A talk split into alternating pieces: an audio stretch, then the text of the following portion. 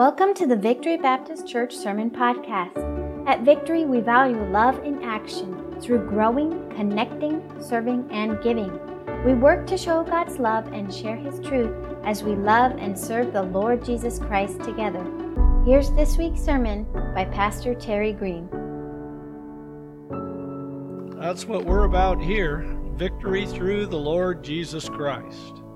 Now, today, we're going to go back to the early 60s. How many of you remember the early 60s? All right, let me tell you this. If you really remember the early 60s, you must be seriously old. Because we're talking about the original 60s. AD 60. So, how many of you really remember those early 60s, huh? so, in the year AD 60, the Apostle Paul had been ministering in dozens of countries. He'd been sharing the gospel message. He'd been preaching. He'd been reaching people for Christ. He had helped start dozens of churches. He'd been in dozens of cities. He'd seen hundreds and thousands of people trust Christ. And then the Holy Spirit led him back to Jerusalem. All of his travels, he headed back to Jerusalem and, and there he was arrested. And shortly after his arrest, there was a group of guys who decided they were going to kill Paul. Do you remember how many of them there were? Yeah, more than 40, the scripture says. More than 40 guys who said they would neither eat or drink until Paul was dead. Now, since he lived for another couple dozen years, uh, they must have starved to death. Uh, but God delivered him, and the way God delivered him is Paul appealed to Rome. Instead of falling into this trap set by more than 40 guys. Now, I will tell you this when I was in the Marine Corps, there was a guy who threatened to kill me. He was bigger than me, stronger than me. He threatened to kill me. And I took that very seriously. That was just one guy. Paul had a whole group of guys that were trying to kill him. So he appealed to Caesar, which is the equivalent of like appealing to the Supreme Court, except in the United States, when you appeal to the Supreme Court, the Supreme Court gets to say, we'll listen to you or we won't. But in Rome, it then had to be heard at the high court in Rome. So now Paul is in Rome. He's been transported by ship. There was a shipwreck. There was all kinds of stuff that took place. He's in Rome. He's on house arrest. And so what they did on house arrest is they chained a guy to Paul. There was a Roman soldier chained to Paul, and Paul stayed in a house, and people could come and visit him, and he could share the gospel, and he could teach them and train them, and he could write letters out to churches, and he also could witness to the guards. And that led to a remarkable thing. The very people that Caesar put in place to make sure no one altered the worship of Caesar. The guys he sent there to make sure that would happen were the guys getting saved because of Paul. I picture every shift change, a guy would come in and Paul would say, we got some things to talk about. You know, and he led many of them to Christ. So all through Caesar's household, people were becoming believers. And Paul wrote a letter to a city in Colossae. And that letter went from Rome to Colossae. Go ahead and pop that map up so they can see that. Uh, there's where Colossae is in Asia Minor, which is now modern day Turkey. And Rome is Italy, which is now modern day Italy, right? Okay. So he was in Rome and he wrote this letter. Now look at the distance there. That's a lot of miles to get that letter. And in their culture, they didn't have a postal delivery system. He had to send the letter with somebody, and that person had to make the whole journey and get there and turn over the letter. but in Colossians chapter 2, Paul said he had never seen them. He said, For as many have not seen my face in the flesh, he had concern for them and he was praying for them, but he'd never actually been there. But he wrote this letter to that church. He learned from Epaphras that some uh, false teachers were coming in, and they were trying to corrupt the gospel message, and Paul wanted to make sure it was clear. He wanted to make sure they dealt with these issues, and so he wanted to stop those heretical teachers from having influence in the church. Now, in our day, if a false teacher comes into our church, then the deacons and I would remove that teacher from teaching. We actually had to do that once. Uh, but uh, in their day, the church was new. They didn't have this. So Paul was leaning in and he was trying to help this church and this group of believers so they could trust Christ accurately and appropriately. So we're going to look in uh, Colossians chapter 1, and uh, the Holy Spirit preserved this letter so that we it became a part of scriptures and we can learn from it just like they learned from it. and Paul wrote this letter to the people in Colossae. I, if I said Corinth, I'm sorry, Colossae, Colossians chapter 1. Uh, he wrote it to them, the Holy Spirit preserved it, and we can learn to follow the right path as well. So in your Bible, Colossians chapter 1, the first word is Paul. Now, when we write a letter, we usually start with dear whoever, whoever you're writing the letter to. Um, uh, maybe you don't even put dear, you just put their name. You start with their name and you end with your name. Well, in their culture, because letters were often written on scrolls and they weren't sheets of paper and you couldn't flip to the end of the letter real quickly or scan down to the bottom of the email, some of you are looking at me like, letters? I read about those in history books, but I've never seen one.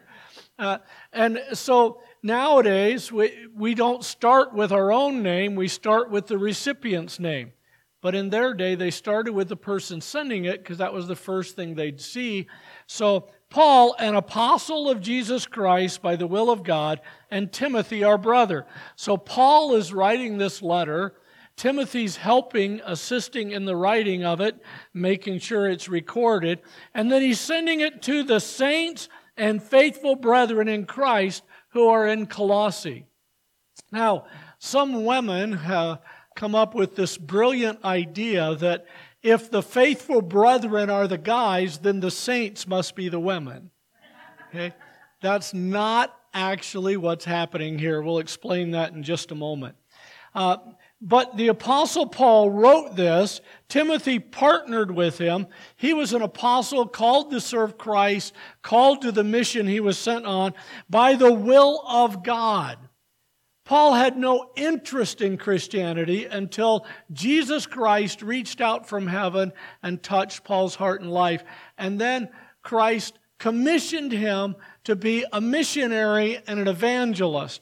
And that's what Paul was doing. He was going around sharing the gospel, going around ministering to people, going around encouraging them. And now he's encouraging churches and he's writing to churches like the one in Colossae.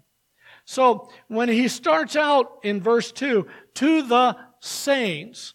Now, where do saints come from?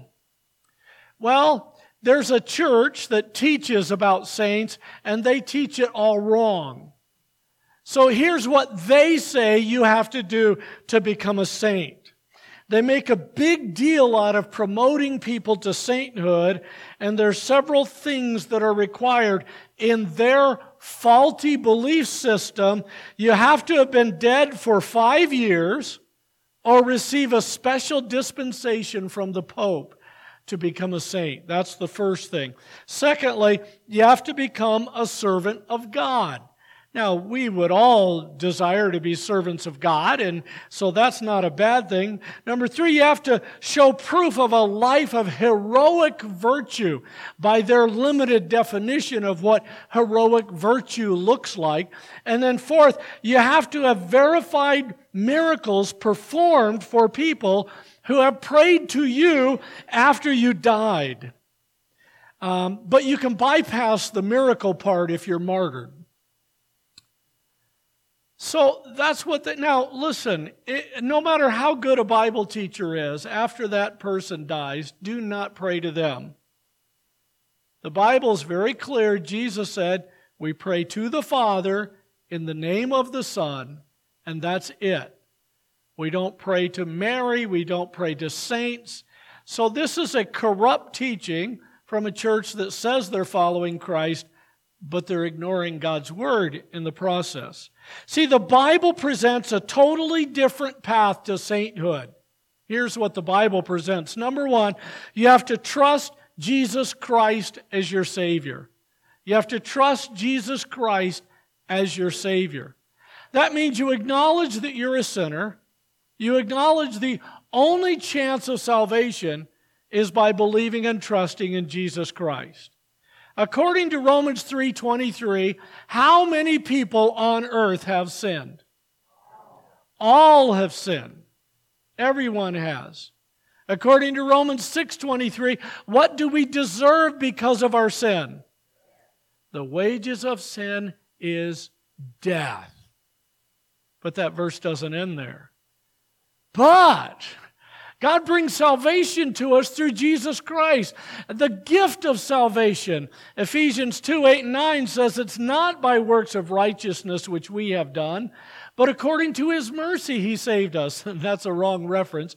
Good verse, but a wrong reference. Ephesians 2 8 and 9 says, how does it start? For by grace are you saved through faith, and that not of yourselves, it's a gift of God, not of works, lest any man should boast. How much work does it take to receive a gift? How many hours do you have to work to receive a gift? How much money do you have to pay to receive a gift? None. You receive a gift through Jesus Christ. That's why kids can do this. That's why adults can do this.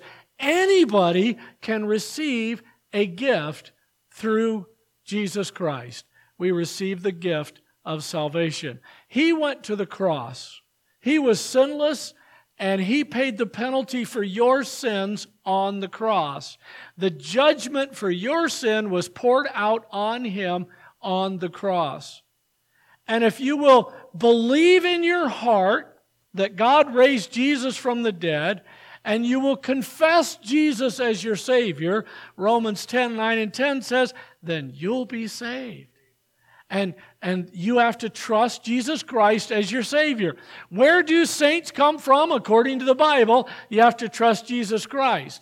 But there's a second thing that sometimes gets overlooked by people, and that is you have to follow Him. Not just receive Him, but follow Him. In Romans chapter 1 and in 1 Corinthians chapter 1, Paul uses the same phrase. He said, You are called to be saints. So it's possible that someone can believe in Christ and not be a saint if they have genuinely received the gift of salvation, but then they've stopped following Jesus. So now they're not a saint, but they should get back on track. Does that make sense to you? Let, let's spell it out a little bit more. So, uh, your saintliness is not decreed by a panel of experts. It's not simply a byproduct of your salvation, but it is as you trust and follow Jesus Christ. So, how do we trust and follow Him? You are trusting His leadership, listening to the Holy Spirit, studying, learning, and obeying the Scripture and trying to pattern our lives after His will. That's what following Him is. So, you know what? This coming Tuesday, you might be following Jesus. This coming Tuesday, you might be living as a saint. You might not. God wants you, you're called to be a saint. He desires you to. But it's not automatic just because you're a child of God. So, what we have to do every day is decide are we going to follow him or not? You know, it's not just like uh, August the 10th, 1976, about 10 o'clock at night, uh, uh, Mountain Daylight Time. I was at youth camp and I trusted Jesus Christ as my Savior. It, that, that's not like, oh, I made the decision. I am good for the rest of my life. Jesus and I are like that. No, it's not always that way. I could sin this afternoon. So could you. We have to choose to follow him. We make choices that align with what he wants or that don't. How many of you ever had a car that was really seriously out of alignment? What would happen when you'd let go of the steering wheel? Yeah, whichever way the alignment was, you would sway that way. You'd have to tug it back. My brother had a Dodge Power Wagon truck, and it, there was a serious problem, and every now and then it'd lurch to the right, and then he'd go to correct it, and then it'd lurch to the left. And to make a right hand turn, you had to turn the steering wheel like this. And it, it, it was a disaster. It was a good thing he got rid of it. Actually, your son Phil remembers Gary's Power Wagon, but, but uh, you know, we have to be aligned. The most miserable experience I have ever had in my life was riding a motorcycle that was not aligned. And I had to keep popping a wheelie on the front end and swinging the front end back to keep going down the road straight. Last time I rode that bike, I'll tell you that. But you and I need to be aligned with Christ learning the values that are important to Him and trying to make that part of our life. So, how old do you have to be before you can become a saint? You don't have to be dead five years. You don't have to be dead at all. You don't have to be old and gray haired or no haired. Uh, you don't have to be old at all. You don't have to be an adult. You can be a kid. Every kid in this room and the ones who went to the other room, every one of them who has received Jesus Christ as Savior can be a saint if they will follow Christ. There's no age limit, there's no gender disparity. Men and women and boys and girls can be saints if we will trust and follow Jesus Christ. So when the apostle Paul says to the saints and faithful brethren, he's not writing two separate categories. He's writing it this way for emphasis. Sainthood is not reserved for the faithful in heaven, but it is reserved for the faithful. The faithful believers in Colossae, in Coolidge, in Casa Grande, in Maricopa. The saints are those who trust and genuinely follow Jesus Christ. So he's writing to these, and then the first thing that he says to them in the middle of verse 2, what's the next word? Grace to you and peace from God our Father and the Lord Jesus Christ. Grace always comes first. Now, there's two terms that we use a lot in Christianity. One is mercy and one is grace. Now, mercy is not receiving what you deserve. So, you were bad, you deserve punishment. Mercy doesn't punish you. So, we deserved the punishment of our sins, but in God's mercy, He forgives us in Christ. But then grace is giving us what we don't deserve. So, you don't deserve this, but it's a gift of God. So here's how it works. By mercy, God forgives your sin. By grace, He makes you His child. By mercy, He will not hold that sin against you ever again. By grace, He gives you the righteousness of Christ. By mercy, you're not going to hell. By grace, you're going to heaven. So grace has to come first, before peace. You receive the grace of God. You receive the goodness of God before you get peace with God or the peace of God. If you are here this morning and you have never trusted Jesus Christ as your Savior, then the Bible actually says you're an enemy with God. You're fighting against what God wants to do. And He wants you to come into His family. He wants to welcome you in if you will trust and then follow Jesus Christ. So, grace, because Jesus paid the penalty for our sins when he died on the cross, Peace with God because he gives you the righteousness of Christ when you trust in him. And so then he says in verse 3 we give thanks. We give thanks. And then he, he's going to write about several things here. So in verse 3, we give thanks to the God and Father of our Lord Jesus Christ. And then he talks about praying. So, first of all, thanks and pray. So, we should praise, give praise to God and prayer to God every day. We, we do that as a church. The first Wednesday of every month, we meet together on Wednesday evening at 7 o'clock. It's on the calendar for the first Wednesday in June, for the first Wednesday in July, for the first Wednesday in August, all the way through uh, till God leads us to change our plan or God calls us home. Uh, the first Wednesday of every month, we'll be meeting together for praise and prayer. But did you know you can do it on your own? You can worship God all by yourself. The way some of you sing, that might be better. No, I'm just kidding. Listen, when we sing to the Lord, we're supposed to just make a joyful noise to Him. He doesn't care how bad you sing. But honestly, if you think you sing really badly, don't sing really loudly. That's all. But still join in and sing with everybody. But you can worship God all on your own. You can praise Him. This morning I was out watering plants. Kathy's in Michigan meeting our youngest grandchild. I wasn't physically able to make the flight, so she went without me and uh, sent me a lovely picture, and we video chatted. Well, I didn't video chat with Susanna, but I did with the older two grandkids that can actually talk. Uh, but but we, I wish I could have gone, but I couldn't go. But one of her jobs, every day, she goes out and waters her plants. And if it were me, we'd buy plastic plants.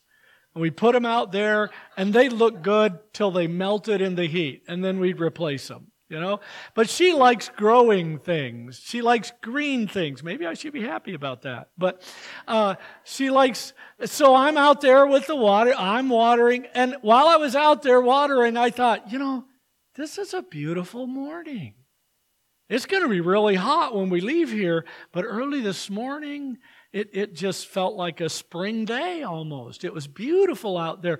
And so I'm spraying this, you know, and while I hit this one bush, little things went flying off, and I thought, God, I have no idea what those were, but you do. You probably even know them all by name. And, and we can worship God right where we are. Now, the neighbors were glad I didn't break into song about God our Father, the great creator. No, they're, they're glad I didn't do that. But I could worship Him and see the beauty in the creation. In fact, Kathy was sharing a book that she had read recently, and somebody said that if you can't trust God's heart right now, you can't feel God's emotional presence with you, look at the creation, and it'll reconnect you with God. And so that's what I was doing this morning. And there's a little bird in a little tree that has a couple little eggs in the nest and the tree and the hole in the ground and the green grass. No, no green grass in Arizona. But, but we can praise God and we can pray to God anywhere we are. If you're driving your car, please pray with your eyes open but you can pray anywhere. Then he says, We're rejoicing. We're praying always for you and, and rejoicing since we heard of your faith in Christ Jesus. So he's rejoicing in their salvation. Now, isn't it exciting when people trust Christ as Savior? That was pretty cool that Aiden was talking about a couple of young people, college age, who trusted Christ and then got baptized as a testimony of their commitment to follow Christ. That's cool. Uh, last month, we had several people get baptized right here, and we were excited to see them do that because we rejoice that they have trusted Christ. Now, Paul has never met these people. In chapter 2, he said that. He's never met, met them, but he already knows they're his brothers and sisters in Christ. He knows they have this family connection. Larry and I were talking about being on a plane and striking up a conversation with somebody, and they were a brother in Christ. And, and by the time we got off the plane, we were like old friends. Why? Because we have the same Heavenly Father. I've experienced that. He's experienced that. That's great joy because we're going to spend eternity together. And then he's rejoicing about their love for all the saints. He says uh, in verse 4 We heard of your faith in Christ Jesus and of your love for all the saints. Now, what does love for all the saints look like? See, we're not just part of this community of faith, we're part of the larger community of faith. So, Kathy up in Michigan would normally be in church this morning, but there's two sick kids there, got colds, so grandma's getting exposed to some great germs to bring back. And, and uh, but she stayed home with them so the daughter-in-law and son and, and baby could go to church together because anytime there's a sick kid, Meredith has to stay home, but not today. But we have brothers and sisters in Christ all around the world. In fact, the first people that we're personally connected with who went to church today would be Solomon's family in Hyderabad, India. You can see them on the map back there. Uh, we've been supporting Solomon for years. We help strengthen the church there. We've given special offerings to help with special projects there. And so right now, it's after 11 at night on Sunday night for them. Joshua uh, Wambua in Kenya, he's 10 hours ahead of us. Jessica in Albania is nine hours ahead of us. Interestingly, so are the Belascos in Spain. In my brain, on the map, there's Spain way over here and, and there's Albania way over there, but they're in the exact same time zone. The Babalolas in Nigeria are eight hours ahead.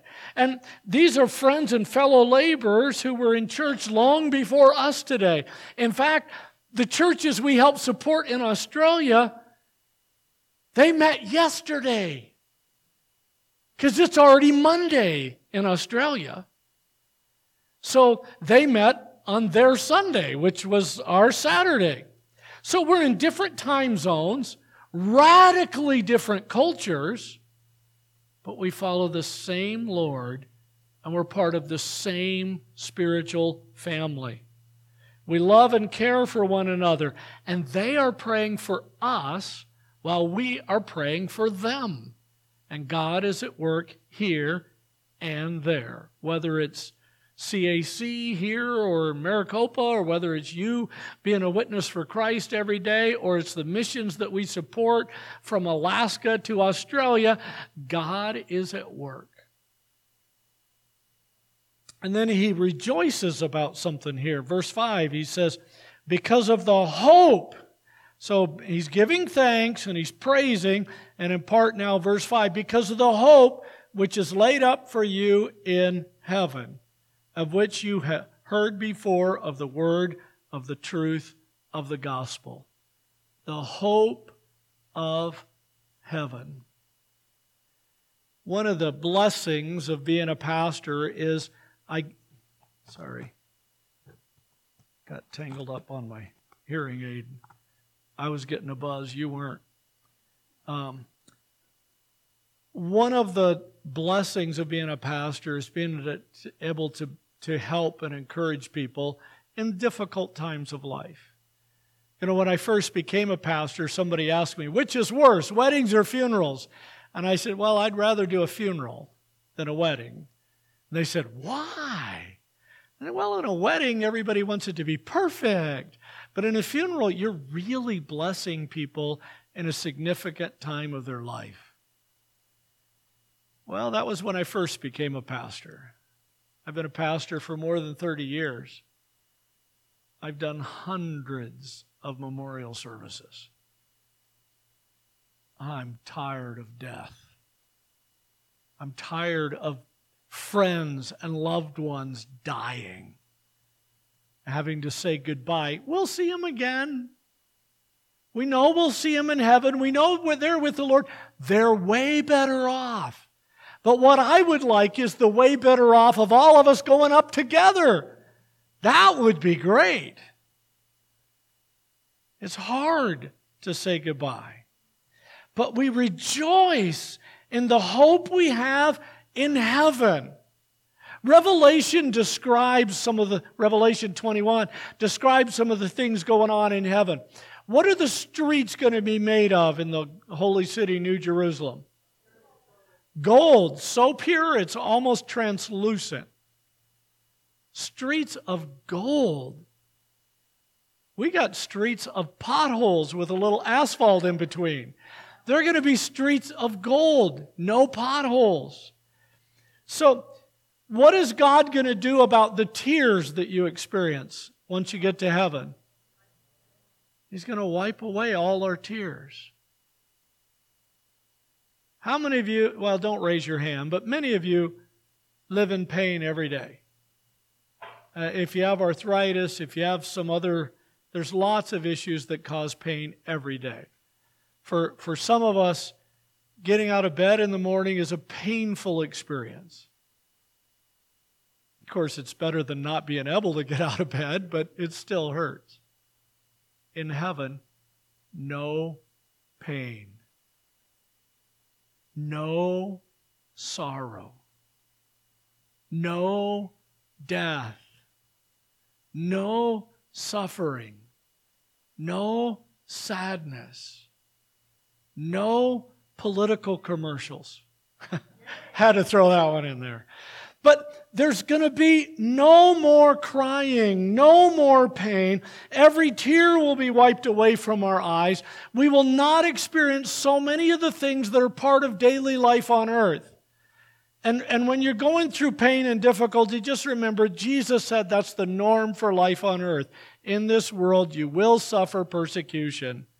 That's what Jesus said. That's normal. Still unpleasant, still hurts, but it's normal. And so we need to realize that we have this awesome hope of heaven. And it's not just, gee, I hope it all works out. You know, I hope my team wins. I hope, no. This is a confident expectation because God, who has kept all the promises that He made since the beginning of time, He has also made this promise. And based on His history and His track record, we have confidence this is going to happen. See, it's, it's, it, let me give you a little illustration. Uh, what if you were in a sweepstakes and you got a letter from the sweepstakes company saying, Congratulations, you're the winner. And they mail you airplane tickets to fly you, all expense paid, first class, to New York City, where you're going to receive $5 million. It's guaranteed. It's yours. Here's your tickets. Come and get it. Now, see, that's the hope we have of heaven. We know we're going there. We know the transportation from here to there has already been prepaid. Jesus did that. We know when we get there what we're going to receive. That's the hope we have of heaven. It's not just we stand outside the pearly gates and hope they let us in, because we get in not because of what we have done, but because of what Jesus has done. And we received the gift of salvation. So we have this hope and we rejoice in that. And Paul's rejoicing with these people he's never met, rejoicing because they share the same hope. And maybe they'll be neighbors in heaven someday. Now, the end of verse 5 says, Sorry, I need a drink.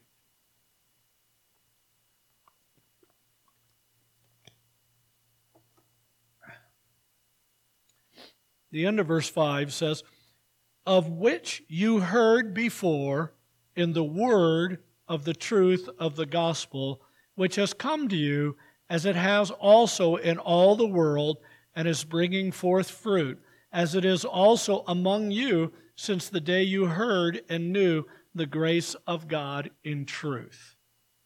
So, the word of the truth of the gospel, it has come to you.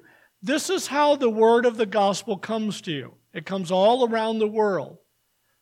Now, could God speak from heaven and talk to every individual person on the planet? Yes. He's awesome God. He could do it at the same time, talk to every person on the planet. But he has chosen not to do it that way. God has planned that those who receive Christ, the gift of salvation through Christ, and then follow him, that they would then be missionaries telling other people about him.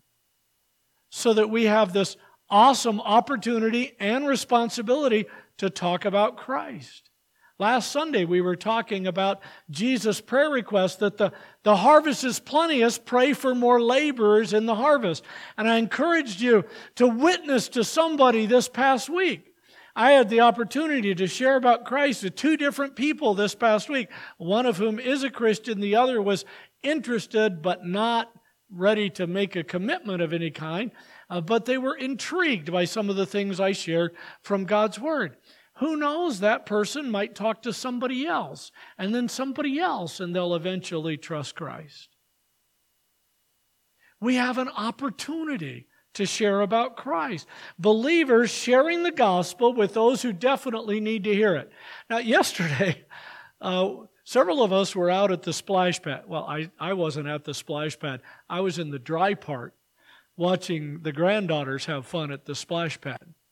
And and uh, Evelyn and Aaron and their family, and they were there, and so their kids running around. There were a bunch of other people, and there was a lady who was wearing a hat that said "I love Jesus," and she had a wagon load of books.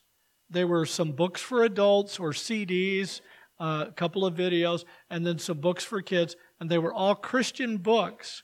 And she had it, and she was taking her wagon around, and she was offering them to everybody who was there because she loved Jesus and wanted to use it as an opportunity to talk with people about Christ. That was a great idea. I didn't have that idea. She did. It was a great idea. And I saw her talking with several people there. Did she have fruit? Was there a revival there? No. But see, our job is to be the witnesses. God's job is to bring forth the fruit. We sow and water, he brings forth the increase. Paul described that in 1 Corinthians 3. So, if we're going to be faithful brethren, if we're going to be saints, then we need to follow up and we need to share this truth. Um, when, when you and I witness for Christ, we run a big risk. We have the risk of social embarrassment. Oh. You know, there's people around the world today who are sharing Christ at the risk of their very lives. We can do this. God has given us this great opportunity. We talk to people about Christ because people need the Lord. Now, then he said it brings forth fruit. As Jesus said last week, the harvest is plenteous. It brings forth fruit. God is working in hearts and lives of people. So there was a time, if you're here and you have trusted Christ, there was a time when you hadn't. Nobody can say, well, I trusted Christ the day I was born. Nobody can say that. There was a time in your life where you heard the gospel message, you responded the gospel message, you believed and trusted in Christ. And there's other people out there who will hear the message, respond to the message, and believe and trust in Christ. So it brings forth fruit. God is bringing people to salvation. He's preparing people for it. And then he said, You had to hear, you had to learn of the truth. Somebody shared God's truths with you. Now, I was fortunate. I had parents who trusted Christ before I was born. Actually, when my mom was expecting me, she was planning to leave my dad because my dad was a drunk and a violent guy. He never beat my mom, but he was not emotionally kind. He was uh, emotionally abusive, even though he never physically hit her. And she was tired of living with a drunk and angry man.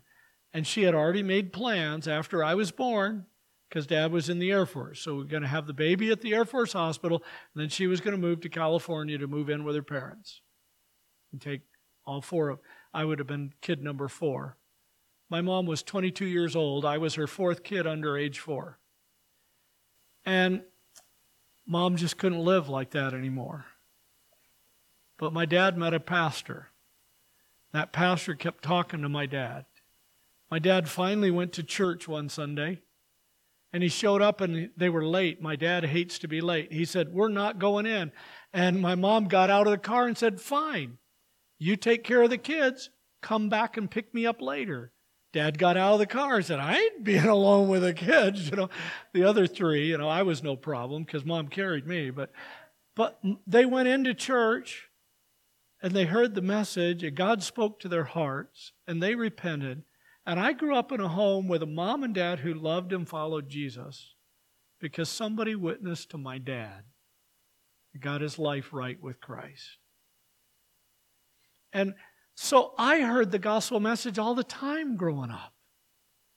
They made me go to church. We joke, used to joke about the drug problem in our family because they would drag us to Sunday school and they drug us to church. And they, well, yeah, mom didn't think it was funny. Dad and I thought it was.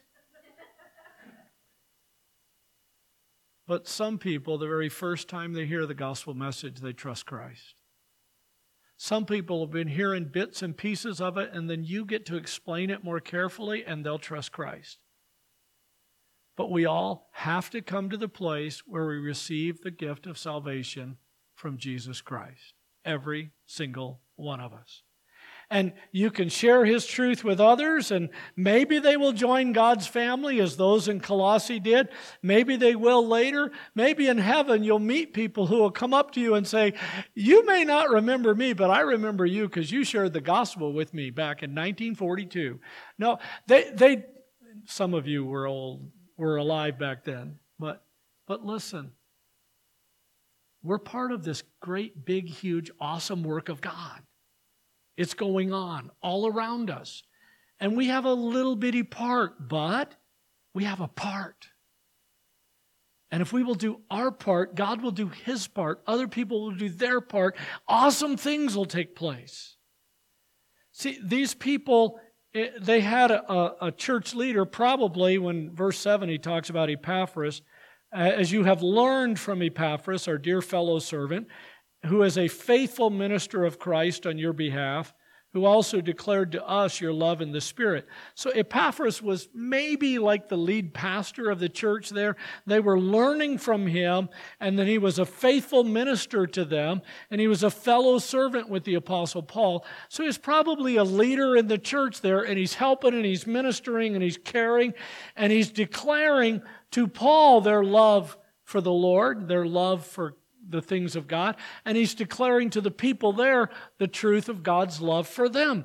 And so he's they're, sharing the same faith that Paul had, the same faith that Epaphras has, the same faith. They're working together to advance the cause of Christ. They lived out their faith with faithfulness. And that's exactly what God wants to see in us. That's what makes someone a saint. They have the faith they receive from God as a gift, and they have the faithfulness as they try and live out that faith. And that's what we can do. And we can do it at any age. We can start right where we are. You don't have to go to Bible college. You don't have to have a seminary degree.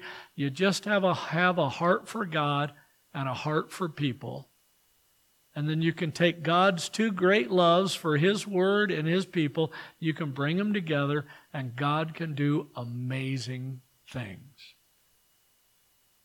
So the Apostle Paul wrote this back in the early 60s, the first early 60s.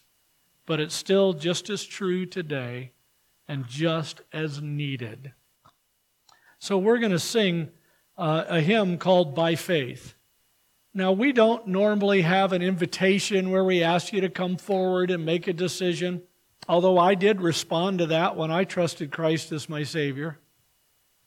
But here's what we want you to do don't leave the property unless you know you have trusted Christ. And don't leave the property unless you've made a commitment that you're going to try and follow Him. You're going to blow it sometimes. He's going to forgive you when you repent, and then you get back up. The, the goal is not to keep from ever falling, because if your goal is to keep from ever falling, you never learn to walk, right? The goal is to get back up as many times as you fall down. Get back up, press on. So, today, in your own heart and life, do you know Jesus Christ as Savior? If you don't, talk to somebody here. Talk to me out in the courtyard. You can trust Christ. Have you received the faith and now are you trying to live in faithfulness? If you're not doing that, talk to somebody. We'll pray with you. We'll put you in a, paired up in a Bible study to help you grow. So, you're not stuck because Christ gives the opportunity for growth. Thank you for listening to the Victory Baptist Church Sermon Podcast. If you'd like to know more about Victory, please visit our website at victoryarizona.org. You can also connect with us on our Facebook page or by emailing victory at victoryarizona.org. We'd love to help you accept and follow Jesus Christ.